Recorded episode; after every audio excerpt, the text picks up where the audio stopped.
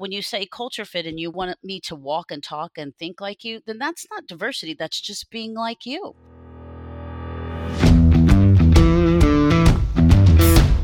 Technology is transforming how we think, how we lead, and how we win. From Intervision, this is Status Go, the show helping IT leaders move beyond the status quo, master their craft, and propel their IT vision. Welcome to Status Go. I'm your host, Jeff Ton. I meet with a lot of CIOs and IT leaders, and one of the topics that invariably comes up is that of attracting and retaining talent. It's hard to find good people. The skills we need to keep driving our business have changed. Our schools are trying to help close the skills gap. What were once considered soft skills are now required to be successful. Today's guest is on the front lines of the skills gap battle. Linda Calvin is the vice president for the School of Information Technology at Ivy Tech Community College the state of Indiana's largest public post secondary institution and the nation's largest singly accredited statewide community college system. Welcome to the show, Linda. Thank you very much. Glad to be here. So, Linda, let's start with your journey. Tell us a little bit about that journey, your career, and what led you to Ivy Tech. Well, I started my career in IT really just kind of accidentally um, my my sister said to me one day when i was 20 years old she says what are you doing? What are you going to do with your life? And i thought i was doing it you know i had a little job and working in an office and uh, on fridays we got to have beer. So you know i thought wow how I cool is that? yeah scored big time. But she said you know you need to start thinking about what you're going to do for a career. And so let me introduce you to um, it was Wishard Memorial Hospital at the time, and let me introduce you to our computer operations. And I, at the time, I said I don't know anything about computer operations, and I didn't have a, a degree, and so I learned from her. So that was really the jumpstart of my career. I went, I walked in, started working with VAX VMS systems, uh, which no one's ever heard of these days, and um, from there it just progressed. And so um, I found myself at Dow AgroSciences, which is now Corteva, and I was there 20 years. Started in IT in the help desk. So when you called the help desk back in the day, you got me. Yeah. And then I journeyed throughout the organization in various roles, but all had an IT component, even though, you know, it may have been working in R&D, working in field R&D, um, every single role had an IT component. And finally, I found myself in uh, the public affairs department at Dow AgroSciences. Oh, and I did a number of different roles, mostly around communications, but all had the tech component until finally they said to me, we need someone to really help us unleash the power of digital. Um, and so I spent uh, my last 10 years leading digital and at the time when I was leading it, it was, you know, it was building web pages and AdWords and buying domain names and then it evolved to social media and understanding social media and the impacts from a, a regulatory perspective and then um, mobile app development which was really big for the ag space a lot of people don't don't think that, but uh, very big. Um, from there, I became during that time I um, pursued my Juris Doctor and I left Dow AgroSciences and became a prosecutor for the city of Indianapolis. And then I had another role at a tech company and finally spent my last uh, couple of years at Stanley Black & Decker as the IT digital leader in Indianapolis. And I was searching for an opportunity where I can really make a difference but still be tech. And. I saw the role at Ivy Tech and it said VP of IT. Uh, typically, I wouldn't have applied for that because I thought, uh, VP of IT, just more implementation of IT stuff. And I really wasn't right. looking for that. And then I read the job description. It was working to have a relevant tech um, curriculum for our students mm-hmm. to ensure that we can get them in the jobs and give them the skill sets they need to secure the jobs in the ecosystem today, as well as work with employers. Number one, to make them aware of our students get them hired, but also internships and apprenticeships, and also to engage employers and organizations to understand what that Ivy Tech has a robust school of IT. So that's my journey. I'm thrilled to be at Ivy Tech today, and I get to do both. I get to talk about tech all day, which how cool is that? That's um, very cool. Very cool. And I also really feel like I'm giving back to community and trying to attract more women and minorities into tech as well as make our tech curriculum robust for the students that come in. So it's it's a thrilling job and I'm really excited to be a part of the Indianapolis tech ecosystem. So as you look back on that journey, you, you've had some very interesting and for those of us in tech unusual experiences. I'm thinking about the, you know, being the prosecutor. How do you take those skills, those lessons learned over that career and apply them to what you're doing today? What types of things come in handy, so to speak? So I think, I mean, first and foremost, the tech experience, right? Growing up and being in that ground floor of bouncing systems up and down. So mm-hmm. I understand the technology, but also leading teams to where we have app development and web development. So I can speak to employers about talent and understanding the skill sets that they need, understanding the complexities of CapEx and OpEx, and also understanding the processes required for software development lifecycle. So certainly that is the largest experience. But mm-hmm. I think, you know, a lot of people say it's weird that you have, you know, the prosecutorial experience plus yeah. communications, you know, you're certified I'm a I'm a certified scrum master by the way. So I say, "Oh, there's you're a certified scrum master." Um, you know, how does that fit together? And really it's about problem solving um, because yeah, yeah. that's what legal teaches you is how do you look at um, and analyze a situation an argument and come out with a resolution. So that's what I apply every day is it's looking at, you know, if we have a campus, for example, that really wants to spin up an IT program, um, but they're not sure where to start. It's it's looking at their service area, their county, their student population and saying, okay, what do we need to meet? What are your needs in your county and where you're serving? And then how do I bring that back to you to suggest programs that can help you build a more robust IT? So really it's and then communication of course. Yeah. I mean being able to to articulate and message is critical to all of our jobs really but i think it's a very nice convergence my skill sets to my job today yeah, I, I, think the communication skill is one of the most underrated skills when you look at IT professionals. The ability mm-hmm. to communicate complex subjects in a way that people can understand is vitally important. And, and I think that fits a little bit with what I was talking about in the opening is not only do we have this skills gap where there's more openings than qualified candidates a lot of times, but the target is moving. The face of IT is changing, and what what is required of us is changing. So, how are you able to focus on the future with Ivy Tech to address that widening skills gap?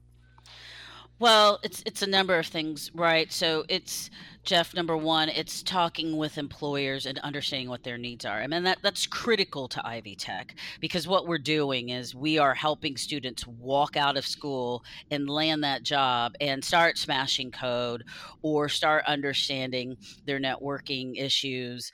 Um, so it's really working with employers on a regular basis to understand what their needs are. But it's also you know attending so many different conferences and seminars to see what's what we're facing in the future you know. We hear a lot about how ai and ml are going to displace a lot of workers. So what we have to understand is okay what's the timeline where we're see, we're going to see that transformation of those manufacturing organizations and you know some say 5 years some say 7 years but understanding okay what do we have to do from an educational perspective to start incorporating that into our curriculum but then also, if you there was an article I recently read um, that said Salesforce was about to explode, which I was like, okay, they haven't already, because they're, Yeah. you know, they are poised to do to be even more um, integrated into companies and systems with privacy and data and IoT. So, okay, we have these relationships with Salesforce and Apple, which they see that technology is going to explode for them. So how do we work with them to have curriculum so we're preparing students? So it's really you know to the point that you made it's really communication it's a lot of meeting and talking and reading understanding what the state's needs are um, and in our geographies because we're 42 locations across the state. So, what are those geographies facing? You know, some of them have very unique problems or very unique situations. Um, and so, understanding what they see with their community leaders and how we respond. So, how can our IT listeners, our listeners, how can they get involved to help from their side of the equation? So, you know, I thought about this a lot. And really, the first thing is talking with from an ivy tech perspective i have colleagues i have a vice president of of healthcare and nursing. There's a vice president of advanced manufacturing, of business and logistics. So it's really working with us to have conversations. We want to understand what you're seeing. Um, in the marketplace. We want to understand what your employee needs are and the skill sets that your employees need, those that you have now. How do we skill them up? So, really, it's a conversation with the IT leaders um, to understand the needs, just from a tech perspective, right? Mm. Um, but also to understand too is how you can you know partner with ivy tech. There's so many ways. Uh, we need advisory boards and we have advisory boards jeff that inform our curriculum that help us make decisions on what we need to do with our programs. Mm. so every location and campus will have an advisory board plus the fact is that we need industry people on advisory boards for our individual programs. So right now we have we offer nine different it degrees um, from database to networking infrastructure server administration um, software development. So we're always looking for those in industry that can give us feedback to say, hey, you know what? you don't need to be teaching Microsoft Access, which we all should know that. but, you know, what we really see is MongoDB, for example, or we Right. see uh, the a lot of IoT devices and all that data coming in, and organizations not understanding how to massage and and download that data. So those are the conversations that we really want to have with IT leaders, and we, me personally. If I could have someone call me every day and want to sit down and have a meeting, I am there. Well, and, and I think uh, one of the things I was thinking about on a previous episode, we we talked with Doug Thies, who does the IT Leaders Group uh, in the Indianapolis area, and myself, who does the Indy CIO Network, and would really love to get you plugged in there uh, because I think that could give you some of that feedback from the from the tech community. So we we can talk about that and um, maybe make some of that happen. What I'd like to do right now, Linda, is shift gears just ever so slightly and talk about a topic that I know you are fiercely focused on, and that's diversity and inclusion. So let's start with what's probably obvious. How can creating an environment of diversity and inclusion help close the skills gap we've been discussing? Well, and I think there are on LinkedIn every day you see posts and articles that diversity fuels innovation. Um, so you need to have a very diverse workforce to help you understand different needs, um, bring different skill sets. Um, and different perspectives to help you build a really great product. I mean, I think that's first and foremost. I think we get it. And I think you can read articles from Forbes and a host of other you know websites and tech publications to show that hey we get it. The industry knows this. Yeah. Um, so I think that's first and foremost. Um, I mean, I think you know the the challenge is is we have I don't know how many thousands of job openings just in the state of Indiana in tech and we have a lot of out migration happening from our four-year institutions still. Um, there are a number of organizations, Jeff, and I, I, think you're probably aware of a number of initiatives that the state and these organizations have come together to try to get the talent here, to stay Right, here. right.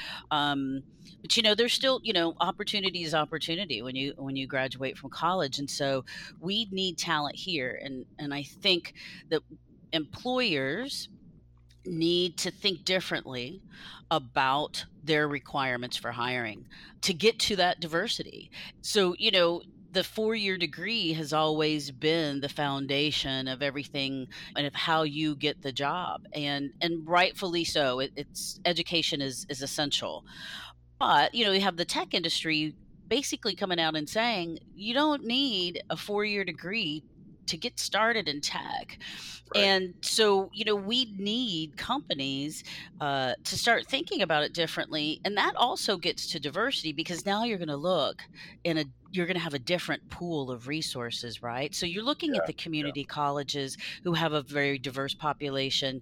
You're looking in those areas where maybe you have underrepresentation. Um, to say, hey, how can we get the skill set so they can come into our building and start smashing code?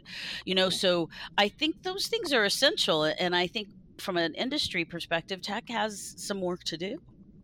Yeah, I think so. I think when we talked about this, I know at, at an event last December that the numbers really haven't moved much. And in fact, in some cases, the numbers have gone down when you look at the diversity, especially gender diversity uh, specifically. Right. So, one of the things that is now something that you read a lot about is uh, inclusiveness versus diversity. Not against, but it's more important to have an inclusive organization. And what when when someone says that, what what are they meaning, Linda? What things are involved in creating that inclusive environment? I think in in my experience in working in so many organizations that have a focus on trying to be uh, more diverse is as that's what they miss to your point is that inclusivity. So, for example, you can say, "Hey, we really want to have more women in our Mhm. organization." So we look at those organizations in Indianapolis and in Central Indiana that really serve women um, in the tech space we reach out, we recruit, but then we don't retain that talent because of our culture is not set up um, to welcome more women or more African Americans. So Mhm. that's what inclusivity is about. It's not just, you know, I want to hire 10 people and all of them African American women, Hispanic, LGBTQIA. It's not just that. It has to be that your culture is inviting and doesn't suppress those new perspectives and those different um, people and backgrounds. And I think that's inclusivity. It's understanding and taking the temperature of your culture. So, you know, Jeff, a lot of people right now are um, in organizations are saying, okay, we're going to do the unconscious bias test Right. and we're Right. going to create some affinity groups. Um, and then that's diversity. And, and that's not diversity. And we'll have a lactation support room. That's not diversity Yeah. Yeah. uh, you know those things are great to have but you know really diversity and inclusion really says it's not just about what you look like it's how you operate and it, it's understanding and helping employees understand where their biases are and then holding leaders accountable to make that change. And you know through your leadership and others in the community you can work with them to help them understand and identify where those changes can happen but also in having a dialogue and a conversation to flip the script. That's what to me inclusion really gets at is how you invite that diversity in and capitalize on having those different people in your organization. So it goes beyond the checkbox, right? Of uh, Exactly. look at let's look at this percentage and as you're interviewing make sure that you have diverse candidates it really is it's it's an education process because we're we're not aware always of our unconscious biases or things that are microaggressions in our own organizations. And uh, i had to uh, chuckle to myself a little bit when you mentioned the lactation rooms because as as uh, cio back in the day for goodwill we had nurse family partnership which is uh, a program aimed at helping low income expectant women to learn how to take care of themselves, take care of their baby, uh, and then when the baby's born, continue to nurture that baby. And I can't tell you how many meetings I was in when lactation came up as a subject, and I'm thinking, I'm the IT guy. This is kind of strange. right. and I think it's great though when when you hear that and and when you go to these organizations, I mean, even now in the airports you can see you know the family restrooms and and, and i think that's awesome. It's indicative that you're thinking about it but that in and of itself is not an indication of embracing diversity and inclusion. It, it's just Yeah. that you you've done the thing. It's the it's the tactic you know? It's you know jeff i've heard a lot of people talk about culture fit right oh we Mhm. want to we and you see it in job descriptions on linkedin i bet today if you sat down and googled indeed or went on linkedin and looked at job descriptions you would see at least one mention of can you fit into our culture Mhm. well, you know, I think we get, I think fundamentally we get where that came from and what we're trying to communicate. But culture fit can mean that essentially, do you look, walk, and mm-hmm. talk like us? And Right. again, so that undermines the whole idea behind inclusion because it's not like can you be like us? Now, of course, if you if you have a goal of saying teamwork, right, communication, um, and innovative thinking, that to me is like okay, yeah, we want to a- attract people that have those skill sets and those abilities and emotional, you know, intelligence. But when you say culture fit and you want us to, you want me to walk and talk and think like you, then that's not diversity. That's just being like you, Right. you know? right. So I, I think that people really need to understand when they're, and HR people need to help leaders and leaders need to help HR people that when you're writing these job descriptions, it's not only not using that it's not using that language but also when you're writing that and saying we want you to come and belong and we value your input we value your perspective do you have a culture that really sustains that? And i think that's the question that people need to ask and it's a hard question jeff. It's not it's not easy to take a look because you know there are going to be some things that you may uncover that you're like wow I hate that. You Yeah. know, but that's okay. To me, you should not be afraid at all. You know, I, I worked at a company and we were they were going to do their first employee engagement survey.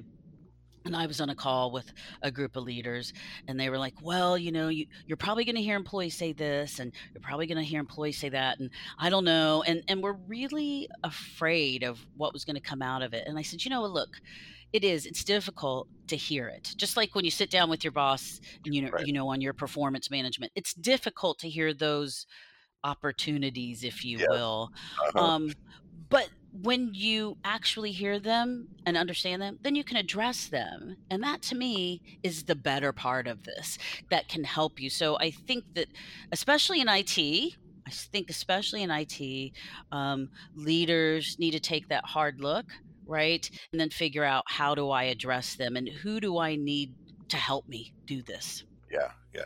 So, are our schools, our our universities, our community colleges, are they teaching diversity and inclusion? Is that something that that they're trying to work into the curriculum for that next generation?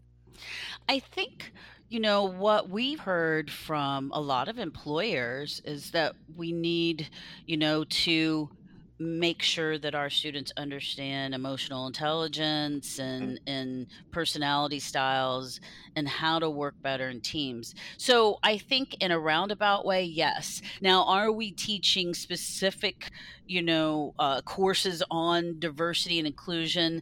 Not in the purest sense, Jeff, but Mhm. Yeah. what we are trying to do is number one, there are clubs and uh, throughout um, a lot of colleges, there are women in technology clubs, IT clubs.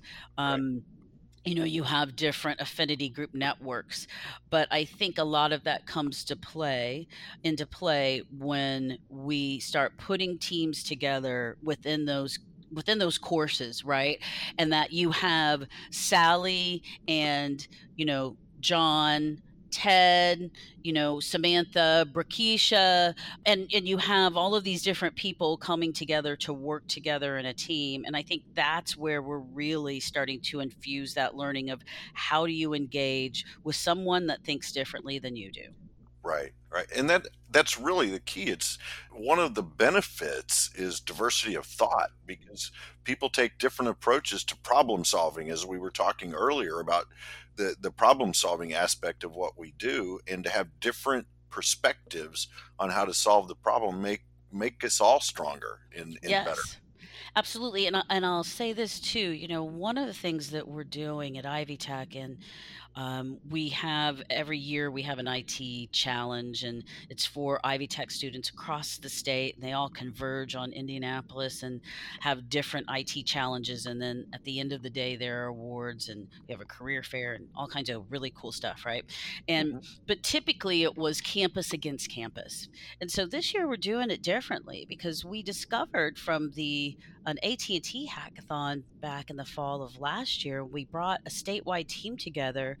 The students came back and said, "I really liked working with other people from across the state because I'm just in my little, you know, my little group here. And so this year at our hackathon, I said, you know what? Let's keep that going and we're bringing all the students in we're going to have them sign up and then we're going to assign them to teams so it's not going to be fort wayne against lake county against lawrenceburg you know uh-huh. against indy it's going to be a group of people from our various programs. So you're going to have cybersecurity, database, visual communications, and UI UX people all together, and we're going to put them onto teams because that's work, right? Oh, if you think yeah. about it, that's what you're getting when you walk out of school and walk into the workplace.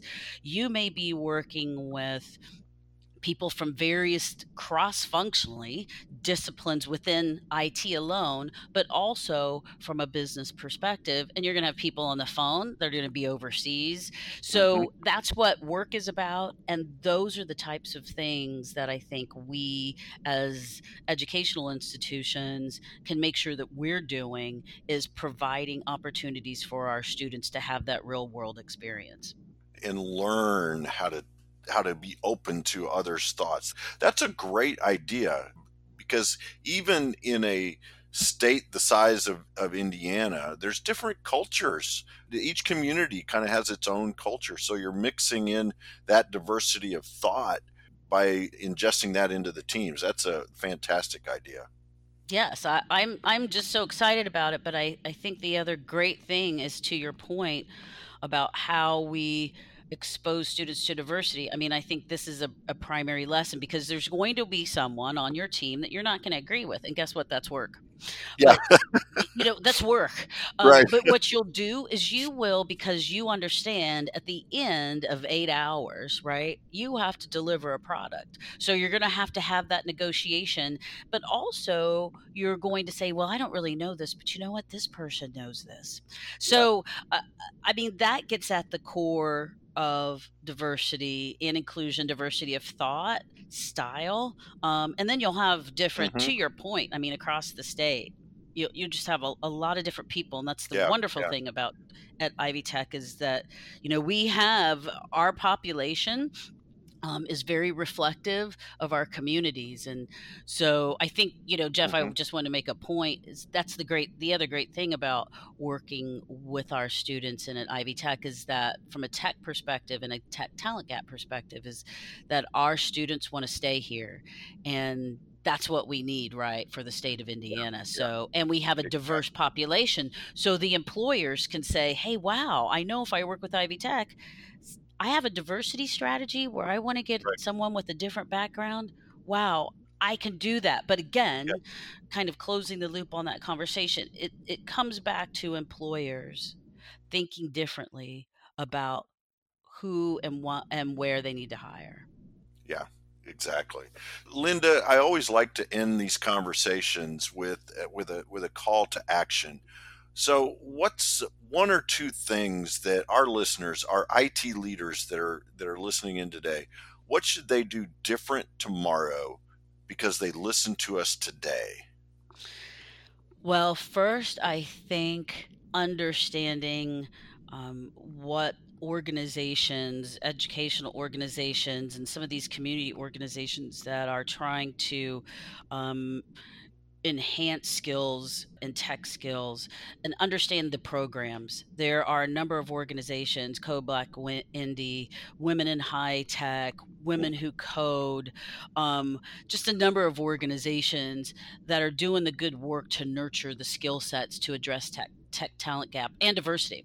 So yeah. I think number one is making a appointment, putting it on the calendar, and reaching out to someone in those organizations to understand more. I think that's the first thing. I think the other thing to do is, of course, you can always reach out to me and connect with me on LinkedIn and say, Linda, I want to learn more about what you're doing at Ivy Tech in the School of IT. I mean, that's to me, that's easy. but I think the other thing, really, because the biggest issue um, that we have that can really get to the gap and the talent and the retention is diversity, right?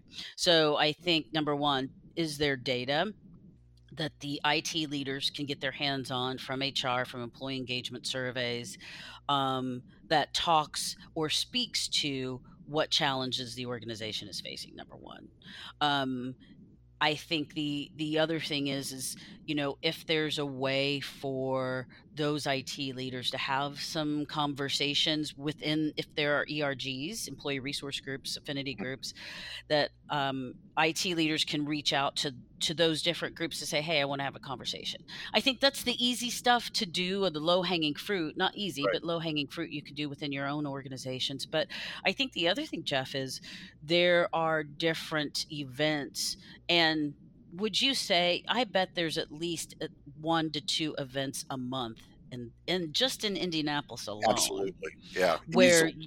you can meet and learn about different initiatives and opportunities at diversity and i think working you know engaging with you engaging with julie kratz right i think is a great way to get started there's a session come up, I think, Women in High Tech in February, um, mm-hmm. where women in STEM are going to talk about their experiences.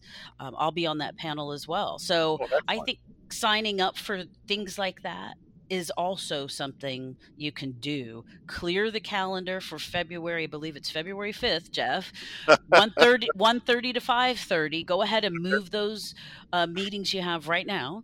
And yes. and make sure that you, you know, bake in some travel time and parking time and right. go to that session because you can hear from women um, and, and a diverse set of women actually in diverse disciplines and understand wow is is that what we have going on in our organization but then you know if you don't know how to tackle it then again it's working with diversity professionals such as yourself to have conversations to really help them understand their culture and change it so you can be right. more inclusive and then i think the last thing jeff is um, you know hiring right? If you have open jobs, look at the requirements that are posted on the jobs you have on your website right now.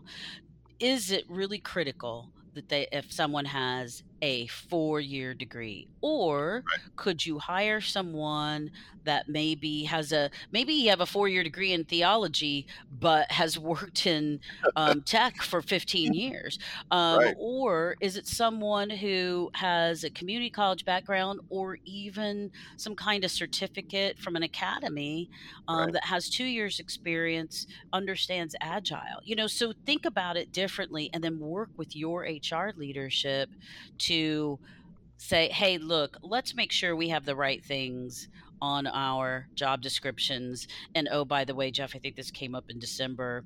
Um, you know, and make sure in those job descriptions, don't say, "Hey, we're looking for someone to score a touchdown for our team," because right. okay, right. okay, because right, that's not going to speak to everyone. So exactly. I think those are the hard things that people can do.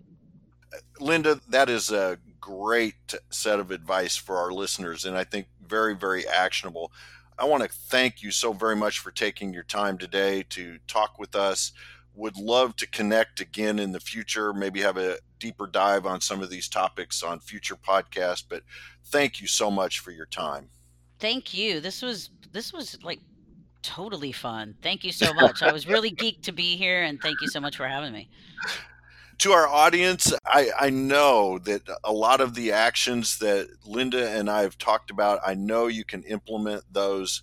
Look at your own organization.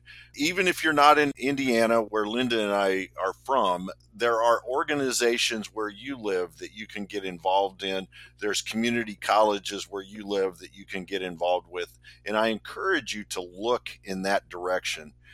If you have questions or want to learn more, uh, Linda's already offered to connect with her on LinkedIn, but you could also go to intervision.com. Our show notes will provide links and contact information. This is Jeff Ton for Linda Calvin. Thank you very much for listening. You've been listening to the Status Go podcast.